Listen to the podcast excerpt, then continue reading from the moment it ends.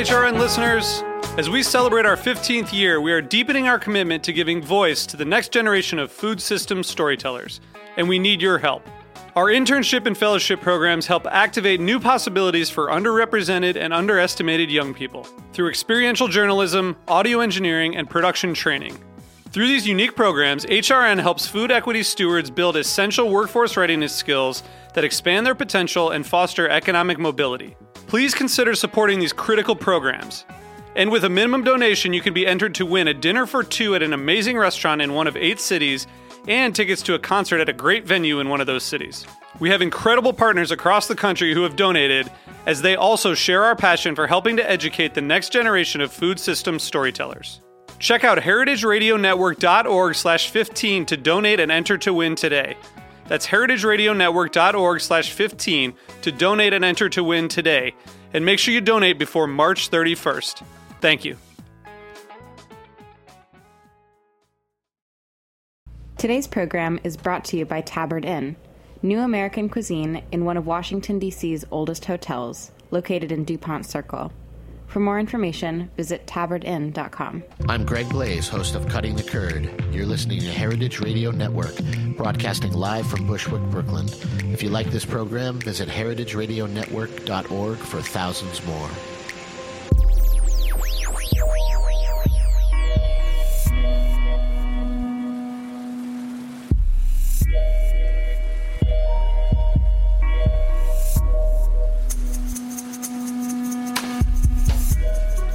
All right. Thank you so much for tuning in to the Heritage Radio Network. We are coming to you, as always, uh, live from the back of Roberta's Pizza here in Bushwick, Brooklyn. And you're listening to the Farm Report. I'm your host, Erin Fairbanks. Every week on the Farm Report, we take a look at the food system from uh, producer to consumer, kind of chatting along the line, uh, all the things that we need to know off air. I am the executive director of the Heritage Radio Network, and one of the one of the issues that we've been covering a lot on the radio since we started in 2009 is the um, sockeye salmon run up in Bristol Bay, Alaska. And I'm really excited. Uh, today we are joined on the line by Chef William Dissen. Chef, welcome to the show. Oh, Chef, do we have you? Hey, how's it going?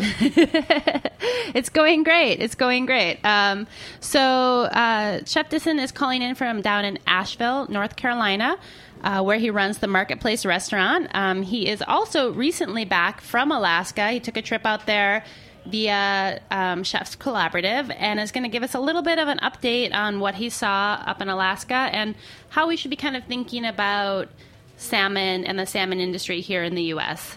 So, Chef, one of the things that was so interesting to me is is kind of this idea of what the sockeye salmon run looks like. I mean, 40 million salmon in six weeks. Can you give us a sense of what that space was like when you kind of landed on the ground and, and you, are salmon just kind of like jumping out of the river into nets or, or what's the scene?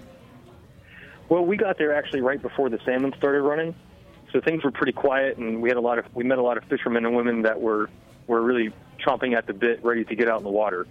Uh, so it was really actually cool to be there early and get to speak with people about how the industry works, uh, see some of the facilities, meet some of the fishermen and women, uh, meet some of the local um, subsistence fishermen and women as well. Um, but it was great to really see that when the salmon started to run, you could see this really amazing connection with ecosystem, just with the different animals, the birds of prey and bears, you know, they could sense when the salmon were coming, and you could see a, a bigger presence around the water. And once they hit, it's just it's awesome to see. You know, you you could you know figuratively walk on water. The, the rivers are so just full of salmon.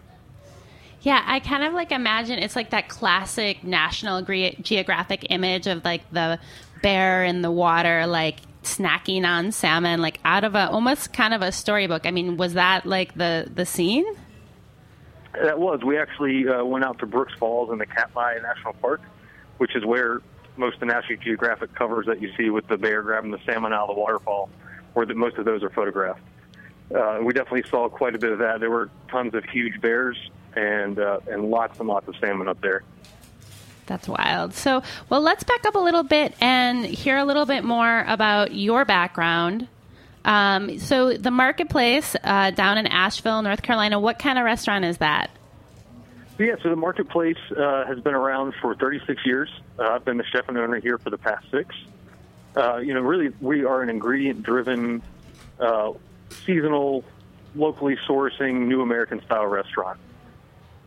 And, And so we really we really focus on relationships with our, our farmers and artisan producers, so we're able to get the best and most sustainable products possible.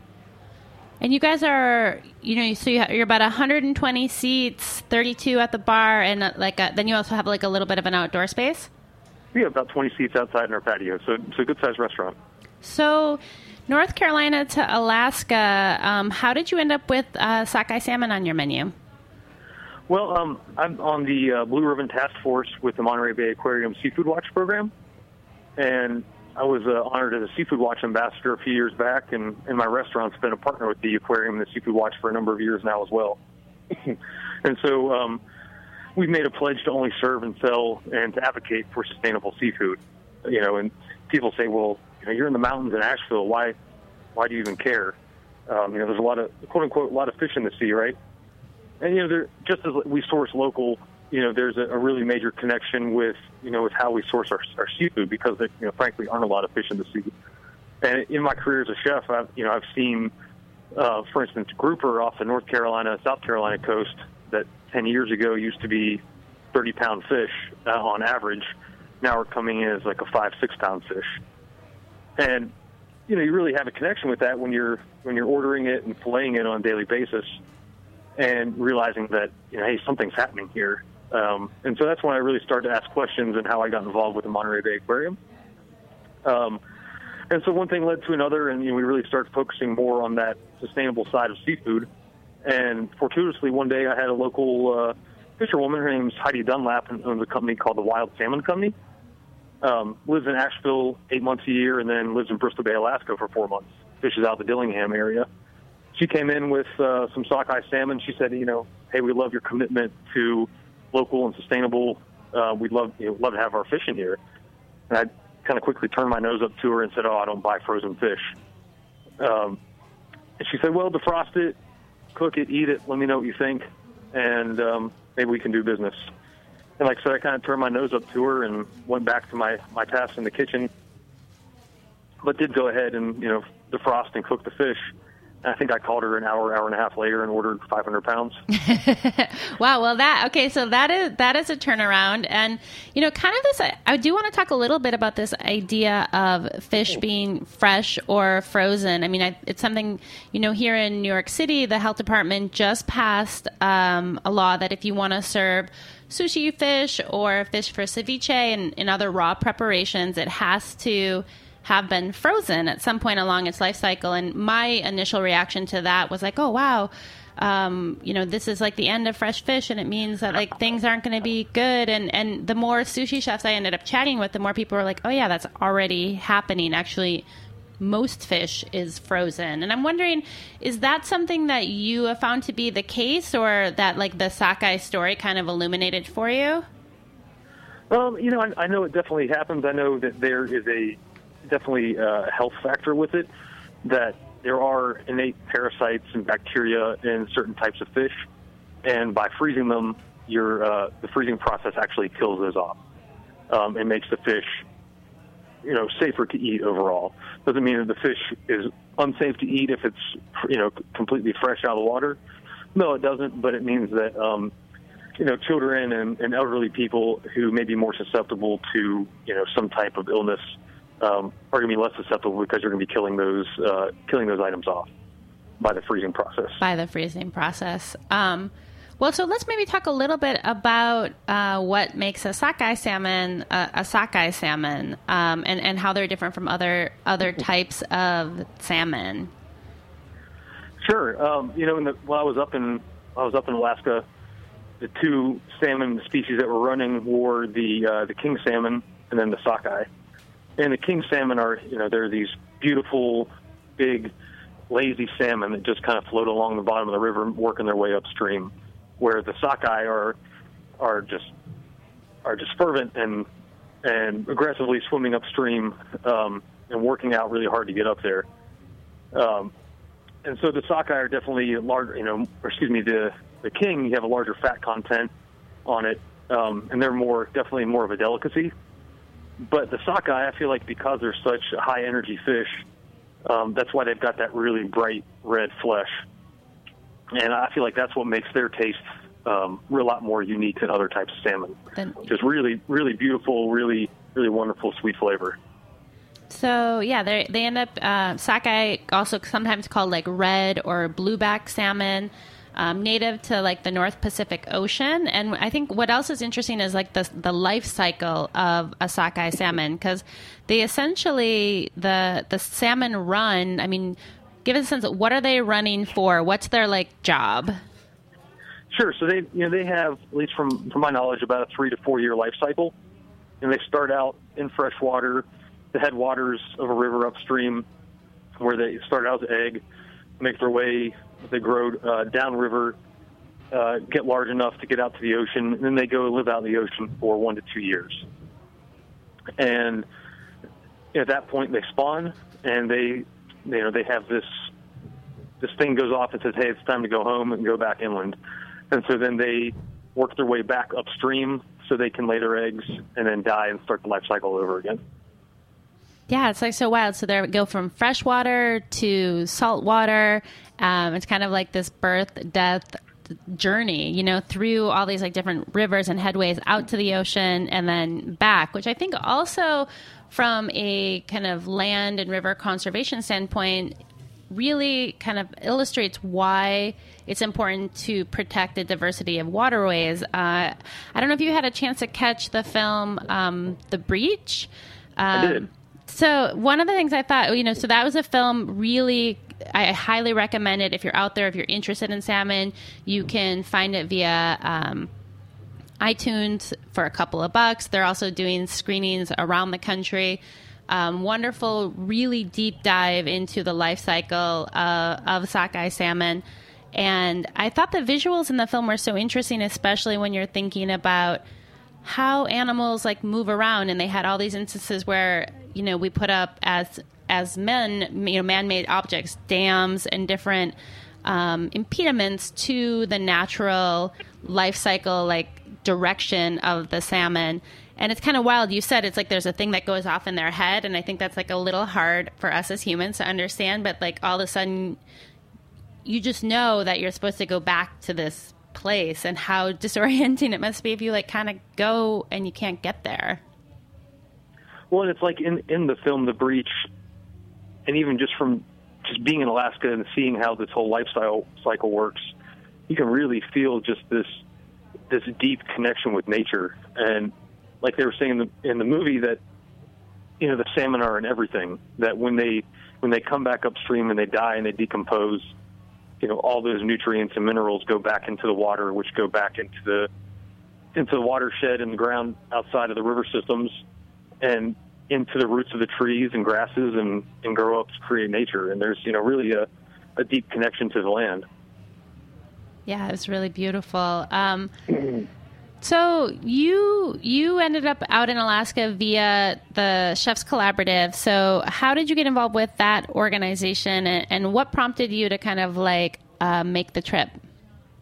Yeah, well, I've been a, a member of Chefs Collaborative for quite a while. Um, they, you know, their core mission parallels parallels my own in, in restaurants, where you know we we want to make sure that we're making the most sustainable choices possible, and not necessarily from a you know hyper quote unquote green perspective, but just because, my opinion, you know, if you're making sustainable choices, you're creating a relationship with your with your purveyor, with your farmer, with your fisherman, and you're getting the best possible product. So at the end of the day, you're going to have really fresh, flavorful food on the plate for your guests.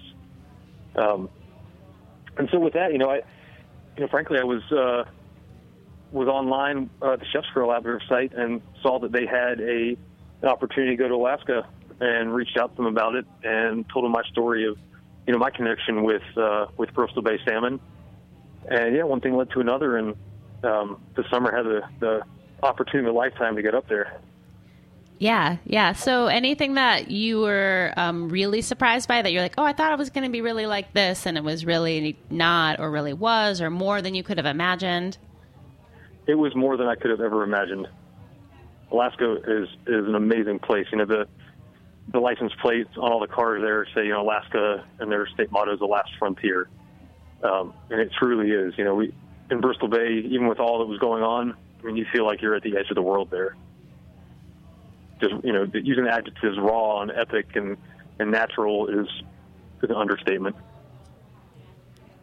Yeah, and and yet um, they run one of like a world renowned fishery, um, one of the most sustainable um, fisheries uh, in the world. Also, so interesting that you know when you're looking at where that salmon is going, uh, we end up sending a lot of the sockeye to uh, Japan and to countries outside of the U.S., which I think I always think it's so weird because salmon's like literally the most popular fish that we eat in this country, but we end up importing a lot or buying a lot of farm salmon and then sending kind of the best salmon in our country away. Why do you think that happens?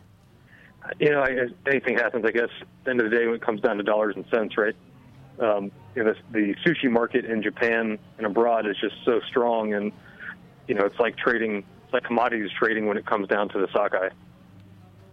So, I mean, how does that work in your restaurant when it comes down to price? Because obviously, you know, you're working within the same, um, you know, constraints of other restaurants in your area. There's the, the population that you're serving and what folks are willing to pay, and and and how do you make those kind of buying decisions? And, and is the the sockeye kind of an expensive item for you?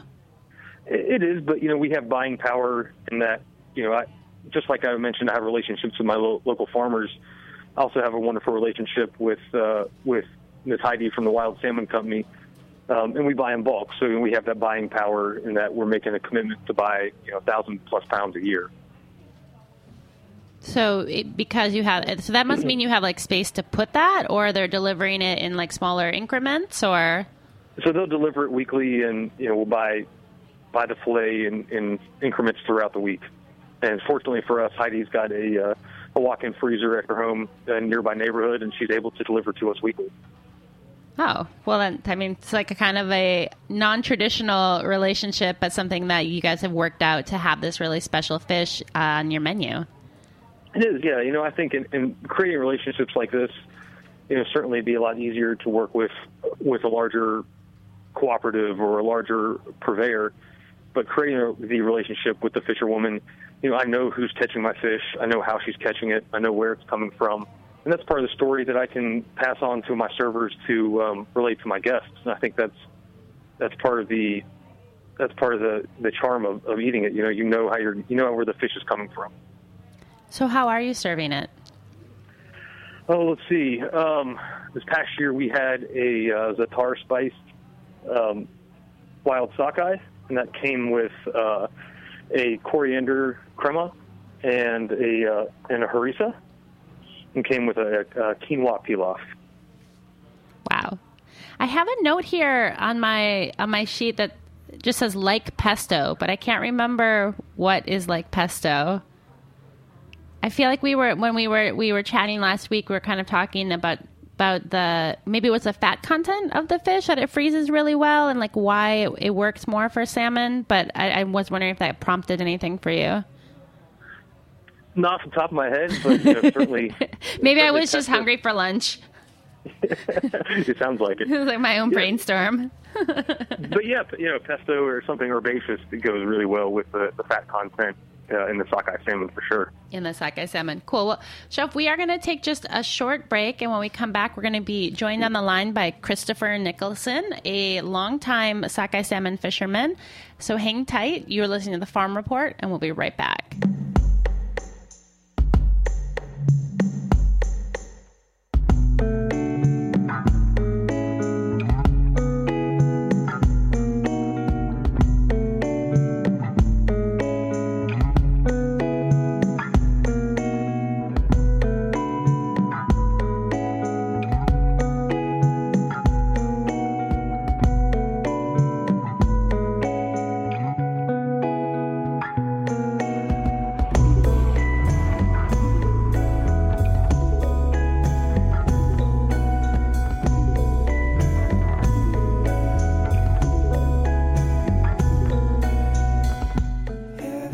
I'm Harold McGee. HeritageRadioNetwork.org is a nonprofit organization, which means they depend on the support of listeners like you and like me.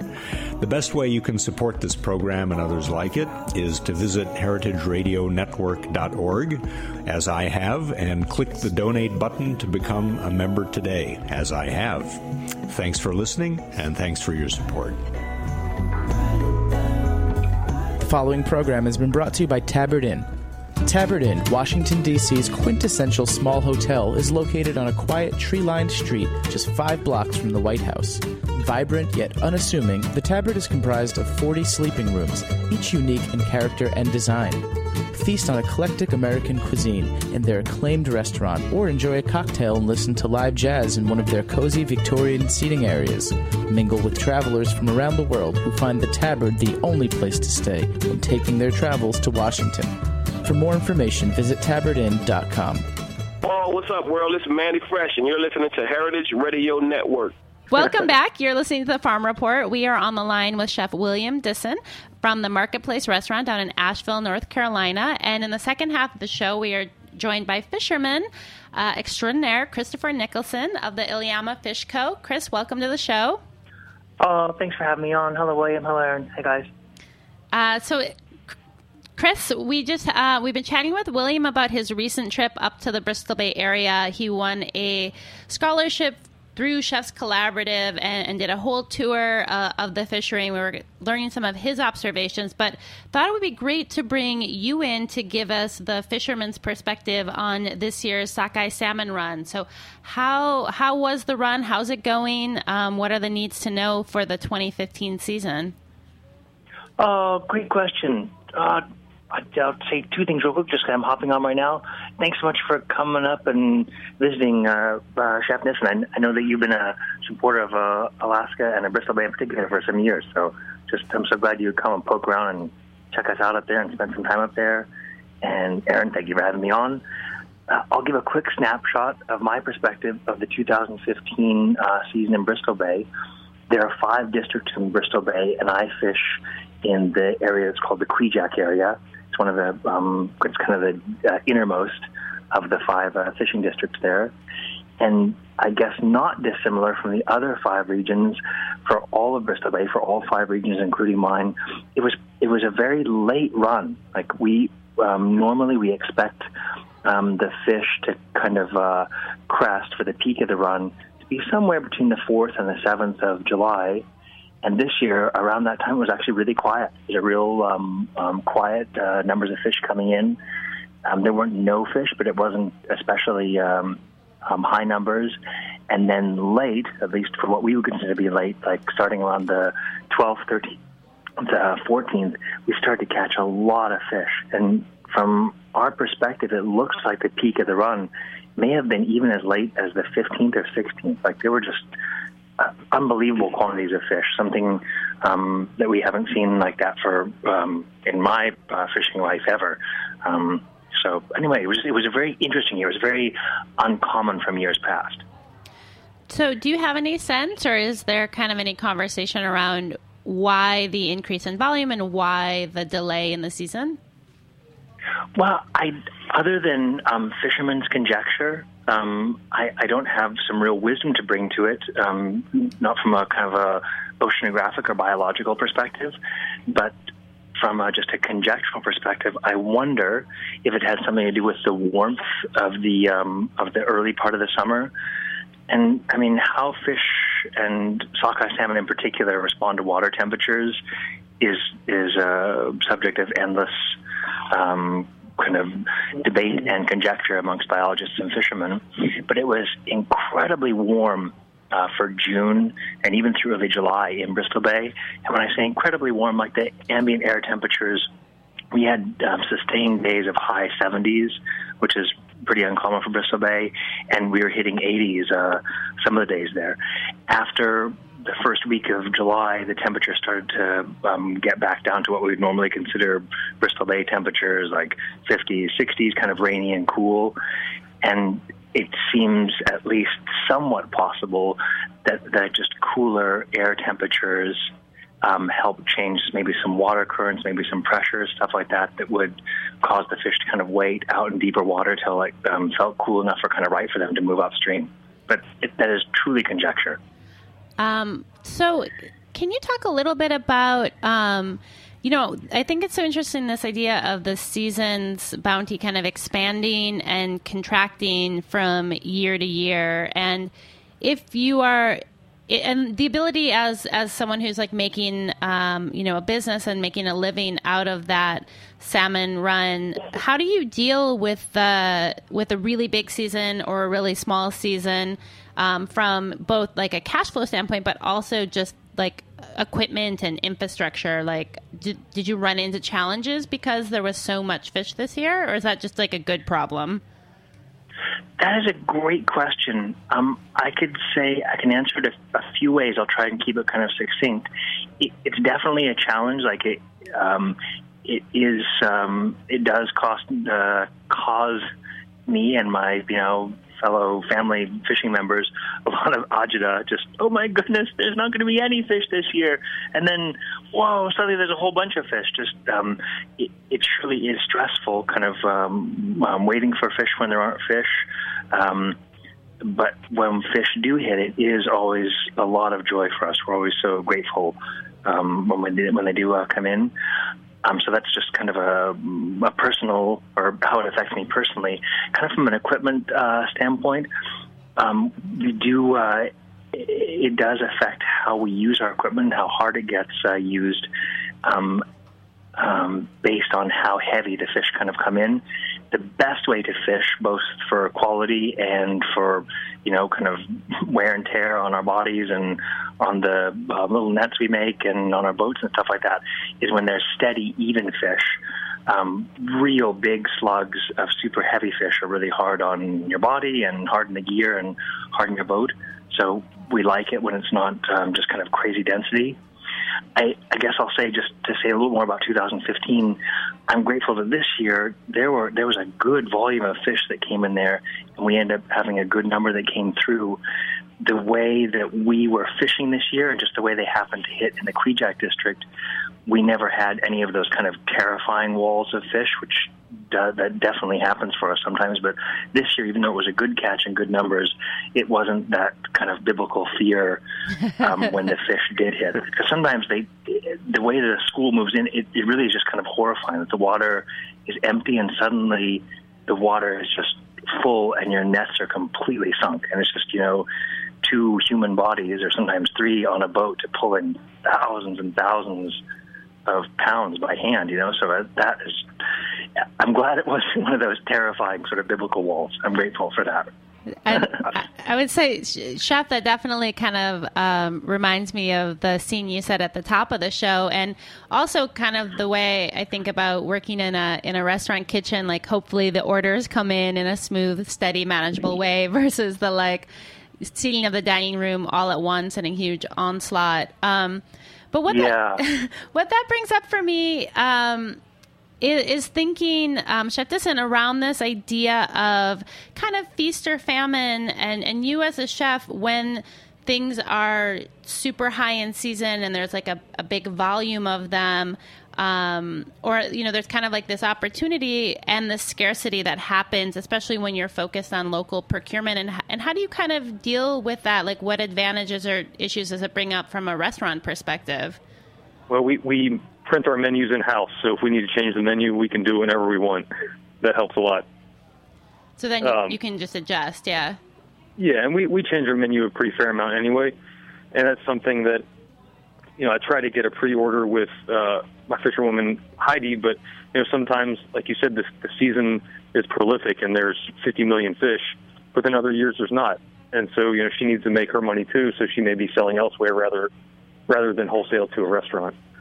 Um, and I think you know something that, that we were talking about when I was in the Naknek area is that that's kind of the beauty of of the sockeye run is that there's so many things in the world still that are predictable and that we can you know we can put our money on it. But the sockeye yeah. season, it's one of the it's one of those things you do, you know you you know what's going to happen, but when it actually starts, you can't predict it. Um, they, yep. You know. Yep. They do that themselves. Mm-hmm. So, Chris, how do you plan? I mean, do you ju- you just like make your best guess and and then deal with what comes? Yes, I think that's that's really it. Um, the the way that we uh, that we are allowed to fish, which is wonderful. That's one of the reasons why the fishery is so healthy, why it's so sustainable. The um, Alaska Department of Fish and Game biologists who manage the fishery, they give us little windows of fishing time, and they're choosing those windows based on um, the number of fish that they're seeing moving to the district, the number of fish that have safely escaped upstream to spawn. Um, you know, so there's there's a calculus or kind of a science to it. So I was just giving that as context. But when you actually, you know, set put your nets in the water, it it is a, a wonderful um, kind of reminder of one's uh, mortality and lack of knowledge about the mystical, uh, kind of mystical aspects of the physical world. I don't know. Are we going to catch fish? I hope so. Like, oh my goodness! It just it it's kind of wonderful to be uh, subject to both the sea and the wonderful wild whims of fish. Yeah, and I think too that illustrates the kind of uh, you know the tension between uh, dealing with something that is seasonal, that is special. I, I know um, a chef that I worked for, Peter Hoffman at Savoy. I, I asked him as a young cook, I'm like, well, chef, you know, you really care about like local, so why are we serving the sockeye salmon? And he, you know, he he said that essentially there's there's some things in the world that are of a place and and so special and so distinct and also in need of protection. And one of the ways that you support those types of things is by you know buying them and eating them a few times a year and really recognizing that kind of special factor.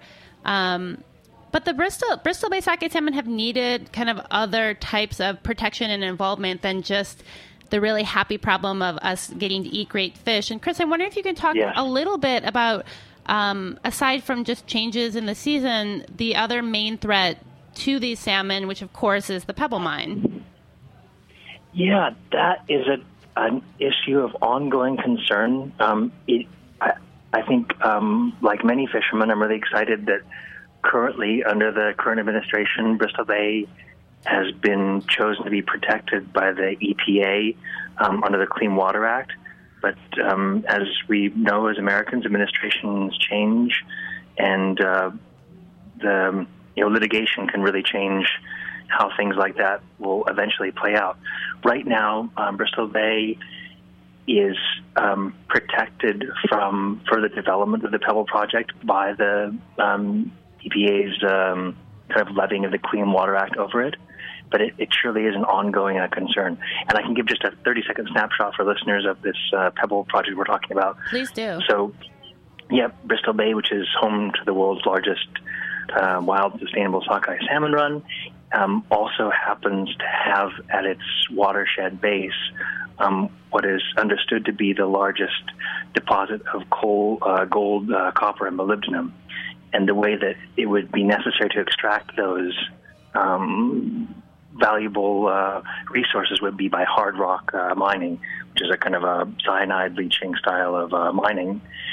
And it just uh, seems to us as fishermen that there couldn't be a worse place to kind of park um, a hard uh, rock mining uh, um, organization than at the watershed base of the pristine, largest wild, sustainable sockeye salmon fishery in the world. You, you can imagine why that's kind of a Yes. not such a great Not a big jump Yeah. there. Yeah, exactly. Well, um, one of the things I want to touch on with you, Chef, is um, you know the New York Times has been doing a lot of really amazing coverage of the the fishing industry, and and just this week they published uh, a really disturbing expose on the source of fish that is most commonly found here in the U.S. in in the dog and the cat food that our animals consume, and they outline um, you know these trawlers that essentially act as um, slave ships, um, taking kind of Cambodian migrants out to sea, um, making them work in really horrible conditions. And one of the challenges that the article does a great job in illuminating is this idea of sourcing and traceability in where fish is coming from. So I'm wondering for you as a restaurant chef, obviously the line to sockeye salmon is very clear. You're you know you're dealing with a specific person, you've made the trip yourself.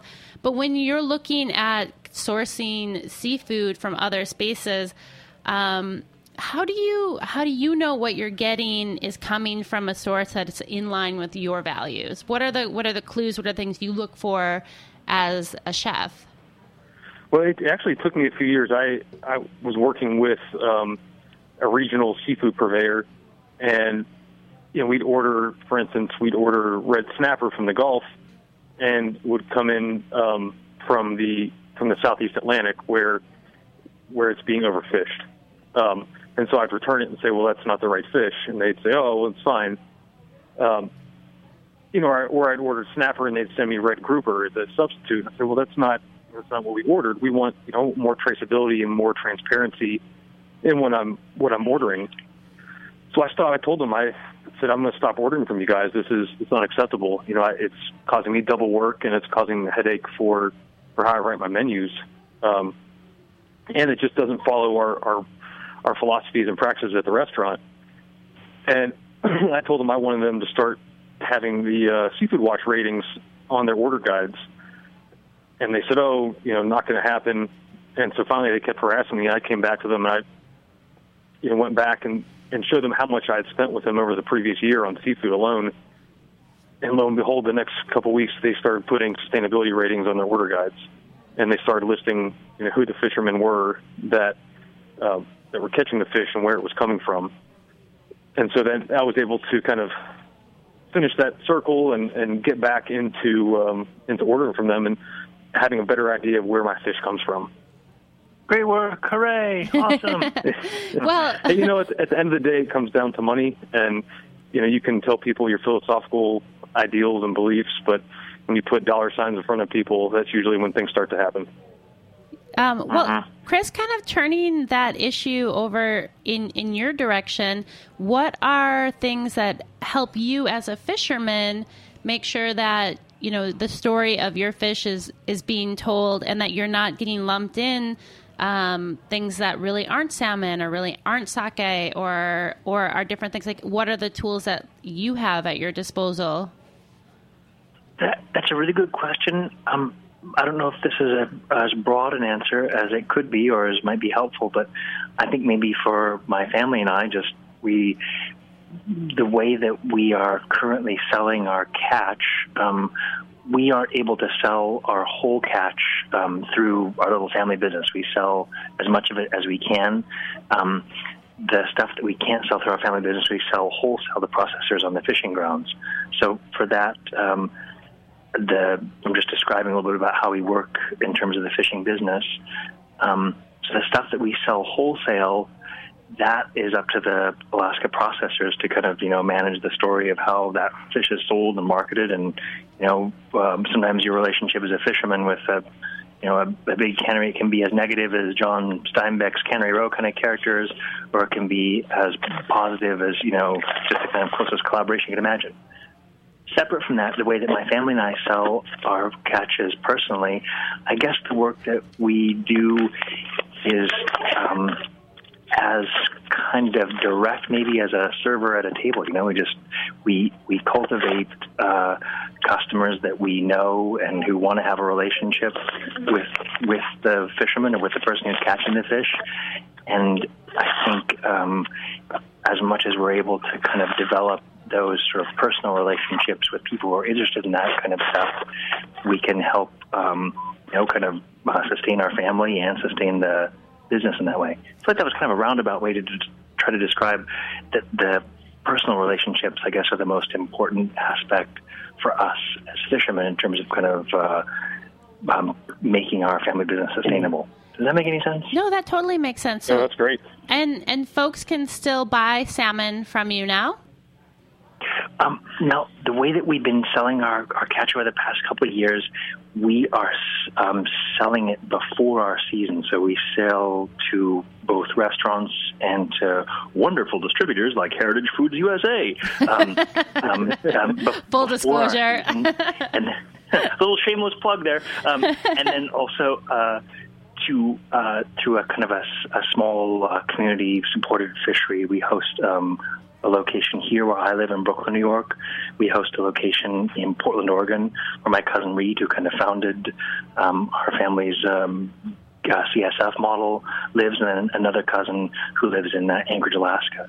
So in those three locations, we kind of host uh, CSFs. But I told you a whole bunch. You asked if I had fish for sale right now. We pre-sold our catch, so we don't have an inventory on hand that we sell right now. But if you're interested, you can go to heritagefoods.usa.com and pick up an order now. Oh, really? I didn't know that they had some Yeah. left. I'm gonna get an. I got one. Um, I got one a couple weeks ago that was delicious, so I will have to Oh, purchase I- another. Yeah. yeah, I'm so glad. I, we, we send down a little bit fresh and uh, uh, during the season. So, oh, I'm so glad you had some. Yeah, no, I, I definitely that was like at the top of my list. I'm like, I'm like, it's July, it's sockeye salmon. I'm ready. Um, I always have like a big get together uh, where we get to break down the salmon with everybody and kind of Oh, talk about the. So cool. It's definitely, you know, I have to say, um, for me, it, it makes me feel a little bit like um, reminiscent of my my chefing days, but also thinks thinking a lot about some of the work that Chefs Collaborative does around hosting hosting kind of dinners where you can kind of do this type of storytelling. So. Um, was just you know it, it always exciting to to have the salmon in house um, and and to get a taste of it fresh. Uh, I felt super lucky this year. Oh, so Oh, such, cool. such a special Yeah, fish. Yeah, totally. Well, we um, unfortunately we are just about out of time. Um, I do want to give um, Chef. I want to give you a chance. You, you know, you're involved obviously with the collaborative, the amazing you work work you do through the marketplace restaurant. Um, and I'm wondering if there's anywhere else that you would direct people to who want to learn more about um, sustainable seafood and, and get involved. What are resources and organizations that you like and you like to support um, when thinking about seafood? Sure. Um, you know, really, there's a few of them. And directly with the sockeye, there's the uh, Bristol Bay Regional Seafood Development Association. Um, they are work. kind of the go-to go-to spot for um, for all things sockeye. Um, I would also recommend, uh, like I mentioned, the Monterey Bay Aquarium Seafood Watch program. They've got a really Awesome. handy uh, pocket pocket guide as well as an app you can get for your phone that gives up to date listings where they're working in junction in conjunction with uh, with NOAA, the National Oceanic Atmospheric Administration, on getting information from federal fisheries about what's you know, what's being deemed sustainable. Um, you know, I, I also work from a chef perspective. I also work with um, the Chef Action Network, which is uh, kind of a subsidiary of uh, James Beard Foundation, and they do a really good job, kind of helping helping lead chefs to find out more information about um, about different programs like like Chefs Collaborative, like Monterey Bay Aquarium Seafood Watch program, um, to help get Cool. put them in the right direction and to learn more about policy and advocacy of uh, sustainable foods and food systems. That's awesome. Chris, anyone you would add to that list? Yeah, I was just going to. Um, um, Environmental Defense Fund, the EDF, is also a good um, resource. And then um, there's one more that just slipped out of my mind, but EDF is a great, another great uh, resource. And I think, I guess, I also try to kind of um, keep um, abreast of some of the publications of the NRDC, the National Resources Defense Council. It's kind of subsidiary to their larger work, but it's really worth uh, worthwhile reading to kind of looking at overall sustainability issues and oftentimes as they relate to fish. But EDF, NRDC. Awesome. Well, thank you so much, guys. Um, definitely wonderful to get to um, explore the season here as we come to just to the very tail end of July. Um, I definitely want to point people in the direction, um, as I said earlier, of the New York Times coverage. Um, the article is Sea Slaves The Human Misery That Feeds Pets and Livestock uh, by Ian Urbina. Um, it's part of a multi part series that is really just uh, a, a must read if, if you're interested in human rights issues and traceability in our food supply. Um, amazing Super cool. reporting by the Times. Um, if you want to learn more about Chef Dissen, definitely check out the Marketplace Restaurant. You can find them at www.marketplace-restaurant.com. And to learn more about Christopher and, and get on that list for some fish next year, um, find them at redsalmon.com. Thank you guys both for joining us. It was such a good show. Yeah, Oh, thanks for thank having you. us. Thanks, Erin. I want to give a big shout out to um, Alicia Fowler from the Chefs Collaborative for putting together this show with me. I'm really a big fan of their work. You can find them at chefscollaborative.org. Shout out to Jack Inslee, my engineer extraordinaire in the booth today. Today's break music was provided by The Landing, and my theme song, as always, is Obey City. Um, obesity, Obey City is how you spell it, though. O B E Y C I T Y. Say it obesity so you sound cool, but when you have to look it up on the internet, uh, it, it is Obey City. Uh, also, big shout out, of course, to Tabard Inn down in DC. Amazing um, long term supporter of the network. Check them out uh, for any of your DC travel needs. Thank you so much for tuning in. Uh, if you like what you hear, please find us on iTunes, subscribe, leave a review. Would love to hear from you. Um, and and stay tuned. Up next, we have a short clip uh, from one of my favorite shows on the network, "What Doesn't Kill You," hosted by Katy Keiffer. Uh, Katie covers a lot of issues that we touch on here in the Farm Report in much more depth. So if you want to get your policy chops polished to um, a nice shiny tee, definitely check her out. In, in this clip, you're going to hear a little bit from her recent guest, Hod Lipson and he's going to talk about 3D printing and how to build the breakfast of your dreams. So stay tuned for that. Thank you so much for listening. Stay tuned in. So theoretically, Dr. Lipson, we could be engineering our own like diet plan. Say you needed to lose five pounds. Absolutely. Calibrate and- that into your machine and then say, okay, feed me that stuff. Professor Hod Lipson explains how 3D printing will change the way you eat on episode 150 of What Doesn't Kill You, hosted by Katy Keiffer. Uh, yeah, you can say factor. You know, this is what I want to do. Factor that in into into my my my breakfast, and it will be factored in in in whatever way. Again, that is not just a a, a static program. It will be based on your biometrics. Uh, so, so, so it would be customized and individualized, and uh, you could also uh, imagine that these things adapt over time. So, so people can share these recipes. Can can uh, it's not just a fixed recipe that's in a book and, and uh, it's one size fits all. Want to dig deep into the future of 3D printing? Listen to episode 150 of What Doesn't Kill You, hosted by Katy Keiffer, and find archived episodes on heritageradionetwork.org and iTunes. This piece was brought to you by the International Culinary Center, culinarycenter.com.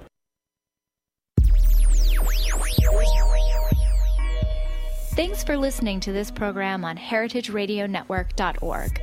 You can find all of our archived programs on our website or as podcasts in the iTunes Store by searching Heritage Radio Network.